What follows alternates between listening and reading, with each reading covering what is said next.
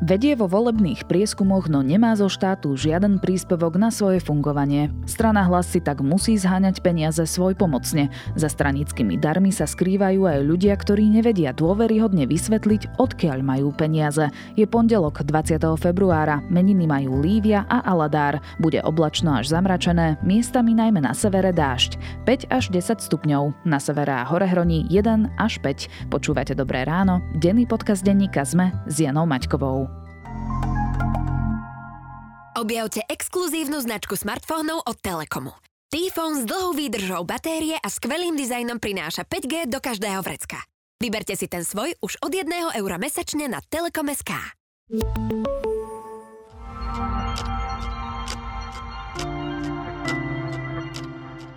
A teraz už krátky prehľad správ. Naka v piatok zadržala košického župana Rastislava Trnku, spolu s ním ďalších 5 osôb. Ako prvý o tom informoval portál Aktuality.sk. Polícia uviedla, že ide o akciu s krycím názvom Valentín, ktorá je zameraná na dokumentovanie ekonomickej trestnej činnosti. Parlament v piatok ani na druhý krát neotvoril mimoriadnu schôdzu k zmene termínu volieb na jún, ktorú iniciovala strana Smer. Bod bol presunutý na marcovú schôdzu prípade mŕtvého novorodenca, ktorého našli v Lani v hniezde záchrany Bratislavského národného ústavu detských chorôb, padlo obvinenie pre prečin usmrtenia. V prípade sa naďalej vedie vyšetrovanie. Ukrajinský prezident Volodymyr Zelenský vylúčil, že by sa v rámci prípadnej mierovej dohody s Ruskom Kiev vzdal akéhokoľvek ukrajinského územia. Varoval pritom, že postúpenie územia Moskve by znamenalo, že by sa Rusko mohlo neustále vracať.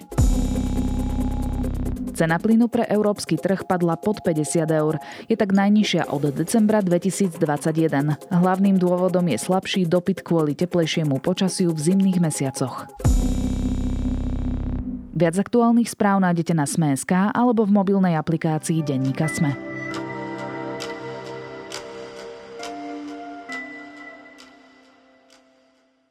Čo si naškrapkáme, to máme povedal pred rokom predseda hlasu Peter Pellegrini a prosil ľudí, aby strane darovali 500 alebo 1000 eur. V Lani sa hlasu podarilo vyzbierať už pol milióna. Na nadchádzajúcu predvolebnú kampaň to však nebude stačiť. Z čoho náklady vykrie? A budú vedieť vysvetliť pôvod príspevkov? Kto stojí za minuloročnými darmi v hodnote 50 či 30 tisíc eur? A na čo ich hlas míňa? Budem sa pýtať Martina Vanča, redaktora denníka Sme mnohí vyčítajú hlasu, že nemá poriadne z čoho žiť a napriek tomu ako? máte drahé autá, no, kancelárie v centre mesta. Autá. Máme normálne nájomné. Ako to zvládate? No však skladáme sa. Veď máme sa pozrieť na z vlastných úspor. No, tak nie z vlastných úspor, aj z vlastných úspor, z vlastných platov. Každý poslanec odvádza, plus prosíme ľudí aj o 1000 eurový dar, aj o 500 eurový dar. Maťo, z čoho funguje strana hlas? Nie je to teda oficiálna parlamentná strana? Stala sa ňou až potom, ako 11 členov Smeru sa oddelilo od tejto strany. Čiže Ehm, nie je financovaná z, zo štátneho príspevku, ktoré majú strany po voľbách. Z čoho teda funguje? Alebo my, sme, my nemáme ani na billboardy ako republika. Vy ste videli jeden hlasacký billboard, no nemáme na to. Takže naozaj, čo si naškrapkáme, to máme a áno. Ak si musíme auto požičať, lebo si ho zatiaľ nemôžeme kúpiť, tak si ho musíme žiaľ požičať, lebo keby sme naň mali, tak si ho kúpime normálne na stranu, ale nemáme. Presne tak. Toto je veľký problém slovenskej politiky, že celý systém financovania politických strán funguje na akejsi zásluhovosti. To znamená, vyhraj voľby, alebo nie, nevyhraj voľby, ale dostane aspoň 3% vo voľbách a čím viac tých percent dostaneš, tak tým e, väčší príspevok potom dostaneš. Lenže to je problém pre strany, ktoré e, sa ešte nestihli zúčastniť parlamentných volieb, začínajú. Je to vlastne veľká bariéra pre nové strany dostať sa vôbec do tej politickej areny. Ten výsledok je potom taký, že, že do politiky sa dostanú najmä ľudia, ktorí majú za sebou nejakých bohatých podnikateľov, alebo prípadne, ktorí sú priamo bohatí podnikatelia.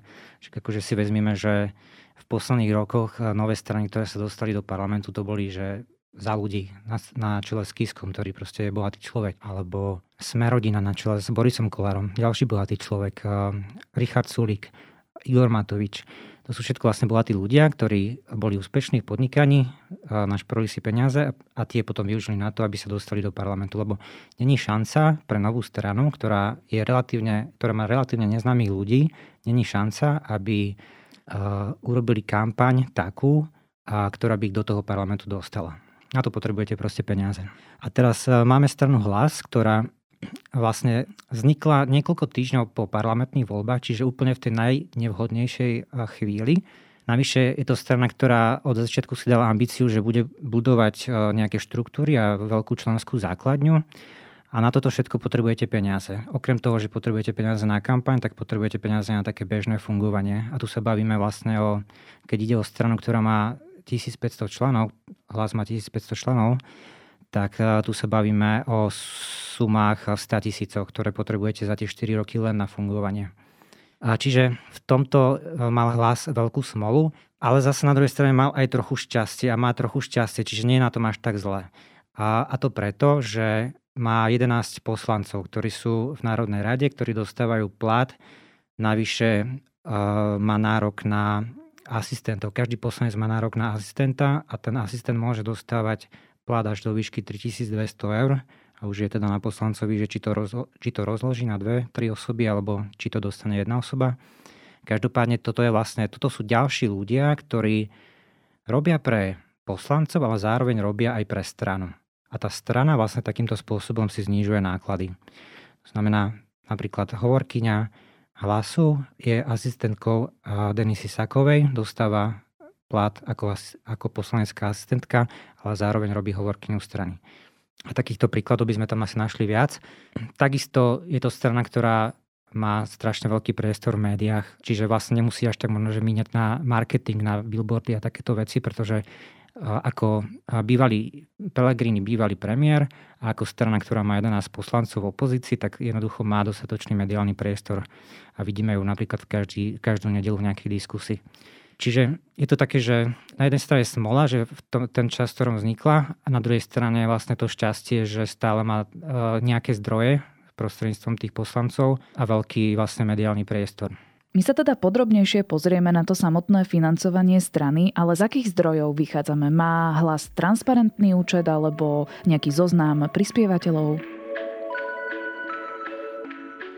Keď eh, hlas vznikal, tak Peter Pellegrini ohlasil na tej jednej z prvých tlačoviek, že oni si založia transparentný účet a všetko bude strašne transparentné a bude všetko vidieť. Každý jeden výdavok aj príjem. A potom okamžite, ako nám bude pridelené IČO, tak otvoríme transparentný účet a budete o každej jednej korune vedieť. Aj koľko tam vložil e, Pellegrini, koľko Denisa Saková, koľko Erik Tomáš na účet a koľko možno aj nejaký občan, ktorý sa musí potom zodpovedať prečo a koľko. To sa nestalo. Strana hlas nemá transparentný účet, ale akože aby sme boli spravodliví, tak žiadna politická strana nemá transparentný účet. Transparentný účet strany si vytvárajú len pred voľbami e, v období kampane. A teda keď som sa bavil aj s ľuďmi z Transparency International, tak oni si myslia, že to je nereálne, aby proste strana 4 roky viedla transparentný účet a tam vlastne zdokladovala každú jednu položku je to dosť veľa práce s tým. To, čo robí vlastne strana Hlas možno navyše oproti iným stranám je, že na svojom webe zverejňuje zoznam darcov. Ten zoznam aktualizuje na nejakej báze, neviem presne aké, ale je to častejšie než e, alebo rýchlejšie sa dostaneme k tomu zoznamu darcov než u iných strán. Tak napríklad vlastne už teraz, začiatkom roka 2023, vieme, kto podporil tú stranu v roku 2022 kdežto u iných strán vlastne sa to dozvieme až e, na konci marca.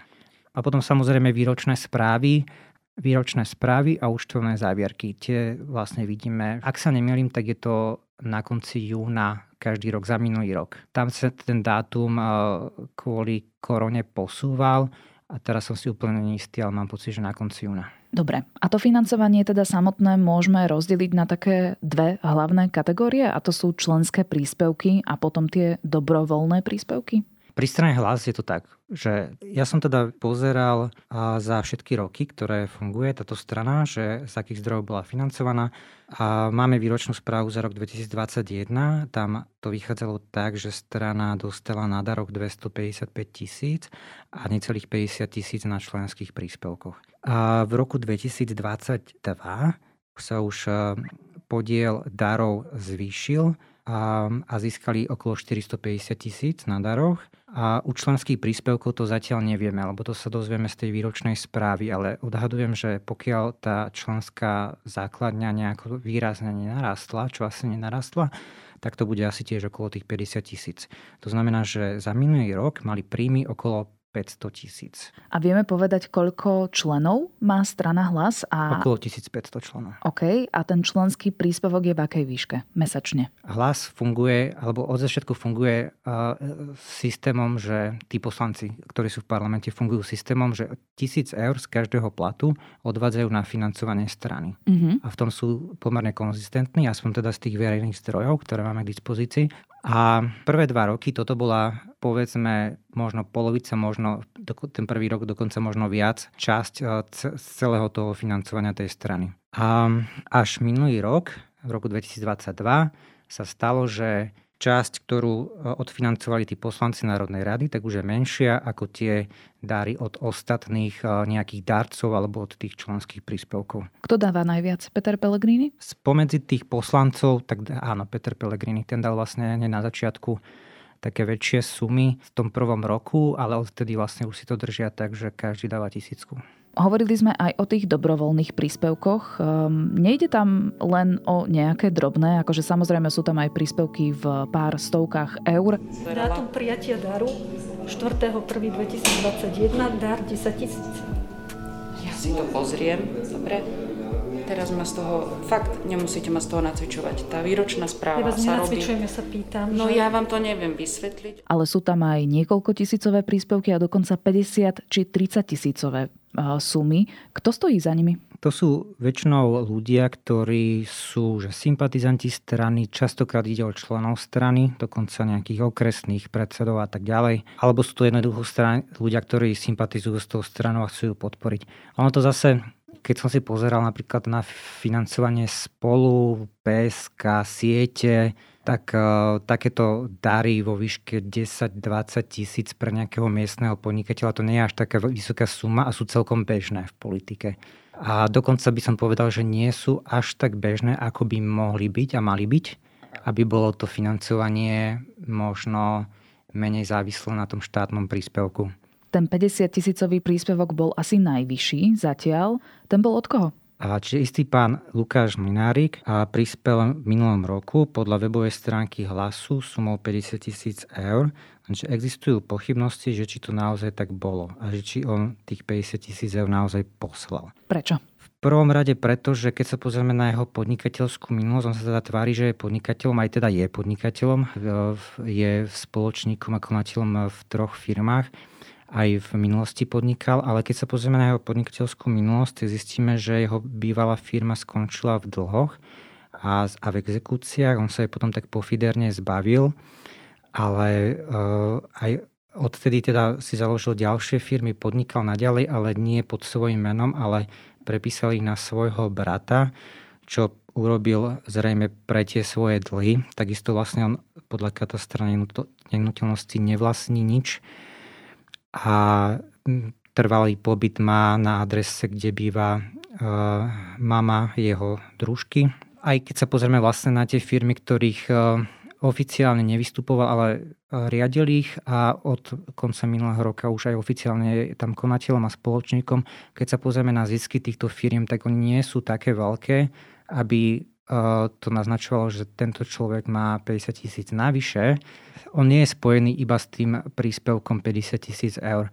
A čo je zaujímavé, tak z Banskej šťavnici dali ešte ďalší traja ľudia sumu dokopy 40 tisíc eur a všetci títo traja ľudia sú zamestnanci jeho firmy.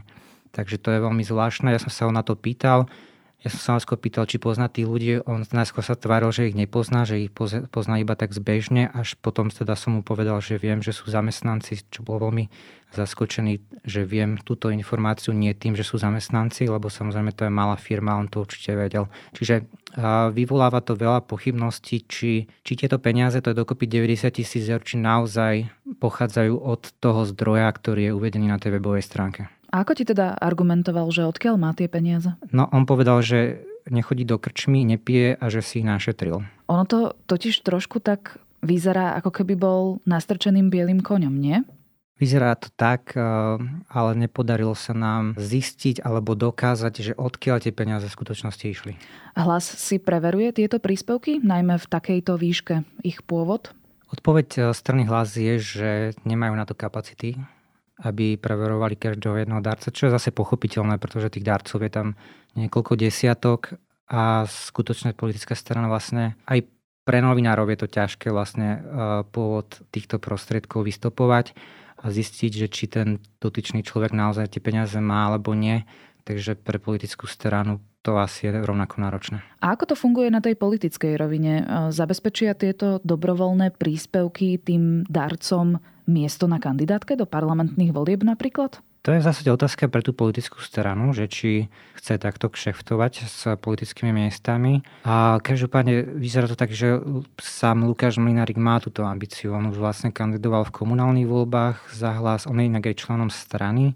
Aj v minulosti kandidoval, aj teda teraz sa vyjadril tak, že e, nad takouto možnosťou, kandidovať do Národnej rady minimálne uvažuje so stranou hlas, z ktorej pochádza teda nielen Peter Pellegrini, ale aj ďalší desiatí poslanci a poslanky, ktoré zo smeru krátko po voľbách odišli, um, je spájaná aj s viacerými oligarchami alebo teda vplyvnými slovenskými podnikateľmi, či už um, spomenieme napríklad pána Brhela alebo pána Výboha. Stojí niekto teda za stranou hlas? Niekto z týchto vplyvných ľudí alebo niekto, o kom sme ešte možno nepočuli? Nebudeme podliehať nejakým lacným ponukám alebo snahe nejak nejakých skupín ovládnuť nás a mať nejaký dobrý pocit, že máme vplyv na nejaký politický subjekt. To... Korupcii, kauzám a tak ďalej. Tam ide o to, že zatiaľ tie výdavky, ktoré mala, mala strana hlas, tak neboli až také veľké a oni to dokázali nejako odfinancovať z tých svojich e, platov poslaneckých a prípadne z nejakých ďalších e, darov, aj keď sa ukazujú teda, že niektoré z tých darov môžu byť pochybné a môže tam byť v skutočnosti niekto ďalší za tým. A podľa mňa na toto získame odpoveď až keď sa rozbehne kampaň. A keď teda zistíme, že odkiaľ strana hlas, ktorá na kampaň proste bude potrebovať minimálne milión eur, tak odkiaľ tieto peniaze zoberie. Lebo to už nezoberie z členský alebo z daru, to už bude musieť si na to požičať. A s požičovaním peniazy na kampaň je to dosť problematické na Slovensku, lebo to nie je bežný bankový úver, na, teda na to sa nedá vybaviť bežný bankový úver a niekedy sa stáva, že tieto peniaze potom zabezpečí nejaký oligarcha v pozadí a, a veľmi pochybnými spôsobmi a na toto si budeme musieť dať pozor a toto si budeme musieť odsledovať až potom budeme vedieť povedať, či za stranou hlas stojí nejaký oligarch alebo nie. Zatiaľ akože sa veľmi ťažko k tomu vyjadruje. A hlas na seba teraz nemá za tú žiadnu pôžičku, tak? Teraz momentálne nie. Čo inak akože zaujímavé, lebo napríklad strana sieť v minulosti, keď bola financovaná, tak oni od začiatku to riešili cez pôžičku. Takisto aj PSK malo nejakú pôžičku. A máš informácie z hlasu, že by sa snažili o ten bankový úver? Oni to tvrdia, že áno ja som teda oslovil aj banky. Vyšlo mi z toho, že z tých zhruba možno tucta bank, ktoré pôsobia na Slovensku, tak dve, tri sú také, že by sú ochotné sa baviť o možnosti poskytnúť úver. No, my sme mali vlastne situáciu asi iba jednu, že banka poskytla úver politickej strane pred voľbami, to bola strana sieť a skončilo sa to veľmi zle. Strana sieť si tedy zobrala vyšší úver, než dostala potom príspevok od štátu. Do, dokonca ne, nedokázala potom splatiť ten úver a skončila tá strana v likvidácii. A to je vlastne aj celkom dôležité, prečo sú banky opatrné v tomto smere. Takže uvidíme, no toto bude veľmi dôležité odsledovať, že či strana hlas získa ten úver a za akých podmienok a potom aká veľká bude tá kampaň. Lebo stáva sa aj to, že strana um, urobí kampaň, vydokladuje ju, ale navonok tá kampaň pôsobí oveľa väčšia než na, na tom papieri. A potom je otázka, že kde sa vzal ten zvyšok a kde bol, čím bol financovaný ten zvyšok. Tam by nám mal pri kontrole pomôcť práve ten transparentný účet. On by mal pomôcť. Otázka je, že či pomáha. Sú príklady, kedy nepomáha. Napríklad pri strane Smer, ktorá vlastne celú svoju kampaň financuje cez jednu svoju agentúru a tam tým pádom vlastne vôbec nevidíme, že na čo míňa tá strana, nevieme to odkontrolovať a otázka je, že či hlas pôjde touto istou cestou alebo či, či si na to dá viac pozor. Spomínal si, že za minulý rok získal hlas 500 tisíc eur, či už akože v rámci dobrovoľných príspevkov alebo tých členských darov alebo príspevkov. Na čo hlas míňa peniaze najviac? Toto je tiež celkom zaujímavé, že z môjho pohľadu na stranu, ktorá vlastne nemá žiadny štátny príspevok a musí sa uskromňovať, tak pomerne veľa míňa podľa mňa na veci, na ktorých by sa dalo ušetriť a to je napríklad sídlo strany alebo automobily. A strana hlas si platí okolo 150 tisíc. To, máme, to je informácia, ktorú máme z výročnej správy za rok 2021. A keď zaplatila 150, skoro 150 tisíc za sídlo svojej strany, ktoré má v centre Bratislavy a je pomerne rozsiahle to sídlo. Takže otázka je, či by nedokázala sa možno že viac uskromniť v tomto smere.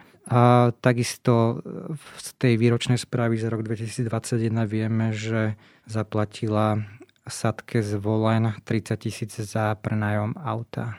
So šoférom. Hej, zrejme aj so šoférom. Ale ako som povedal na začiatku, tak strana hlas vlastne dokáže ušetriť napríklad na personálnych nákladoch, že pre tú stranu musí robiť podľa mňa, že aspoň 10 ľudí na plný úvezok, alebo možno, že viac ľudí, ktorých úvezok, keď skombinujeme, tak je to 10 plných úväzkov a strana vlastne dokáže ušetriť za týchto ľudí, pretože ich napríklad eh, platia eh, ako poslaneckých asistentov, alebo možno, že tí ľudia robia na nejakej dobrovoľnej báze. Čiže to je veľký výdavok, ktorý dokáže ušetriť. Takisto vlastne na marketing dokáže ušetriť tým, že má vlastne ten veľký mediálny priestor, tak nepotrebuje billboardovú kampaň, nepotrebuje si sponzorovať príspevky na Facebooku. Takisto vieme, že minulý rok, eh, keď boli komunálne voľby, tak eh, zaplatila, ak sa nemýlim, do 150 tisíc na túto kampaň, čo je taký akože bežný kampaňový výdavok pri týchto voľbách. V minulom roku e, sa s Pelegrinim spájali aj nezrovnalosti ohľadom jeho nového luxusného automobilu SUVčka Volva, ktoré vraj mal teda požičané len od svojej sestry. Mám požičané od sestry a bude uvedené v mojom majetkovom priznaní, tak ako zákon prikazuje. A koľko stálo to auto? Ja neviem. Ja neviem. Ja neviem. Nie, Ďakujeme pekne. Odpovieme kolegyni ešte po tlačovej. V minulosti nevedel dokonca vysvetliť ani kúpu svojho e, bytu na pobreží Dunaja, ale to bolo ešte za čias, keď bol členom v strane Smer. Prečo je vlastne dôležité o tomto rozprávať? Prečo je dôležité vedieť, e, z čoho je strana financovaná a z čoho napríklad čerpajú prostriedky lídrovia strán na svoje užívanie automobilov, nehnuteľnosti a tak ďalej? No to je celkom jednoduchá odpoveď. Je potrebné to vedieť kvôli tomu, aby sme vedeli, že komu bude tá strana potom zaviazaná po voľbách. Ak sa dostane hlas e, do vlády, čo zatiaľ vyzerá byť ako veľmi pravdepodobná možnosť, tak eh, tá strana sa dostane aj k riadeniu viacerých ministerstiev a viacerých podriadených organizácií, kde bude potrebné vymenovať viacero eh, riaditeľov alebo vedúcich pozícií a to sú, to sú desiatky až stovky funkcií, ktoré bude treba obsadiť. Takisto sa dostane samozrejme k verejným zdrojom, to znamená štát si objednáva od súkromných firiem rôzne služby, za to, za to im platí a toto je veľké lákadlo pre rôznych podnikateľov a oligarchov, pretože sa môžu dostať eh, ku kontrole eh, týchto rôznych ministerstiev a ich organizácií a takisto k verejným prostriedkom. Tá skúsenosť naša z minulosti hovorí, že napríklad strana Smer, ale aj však aj iné strany a fungovali v tomto smere na princípe, že my vás podporíme teraz v kampani a vy nás potom podporíte neskôr. Takže toto je dôvod, prečo je dôležité to sledovať. Budeme to určite sledovať spolu s Martinom Vančom, redaktorom denníka SME.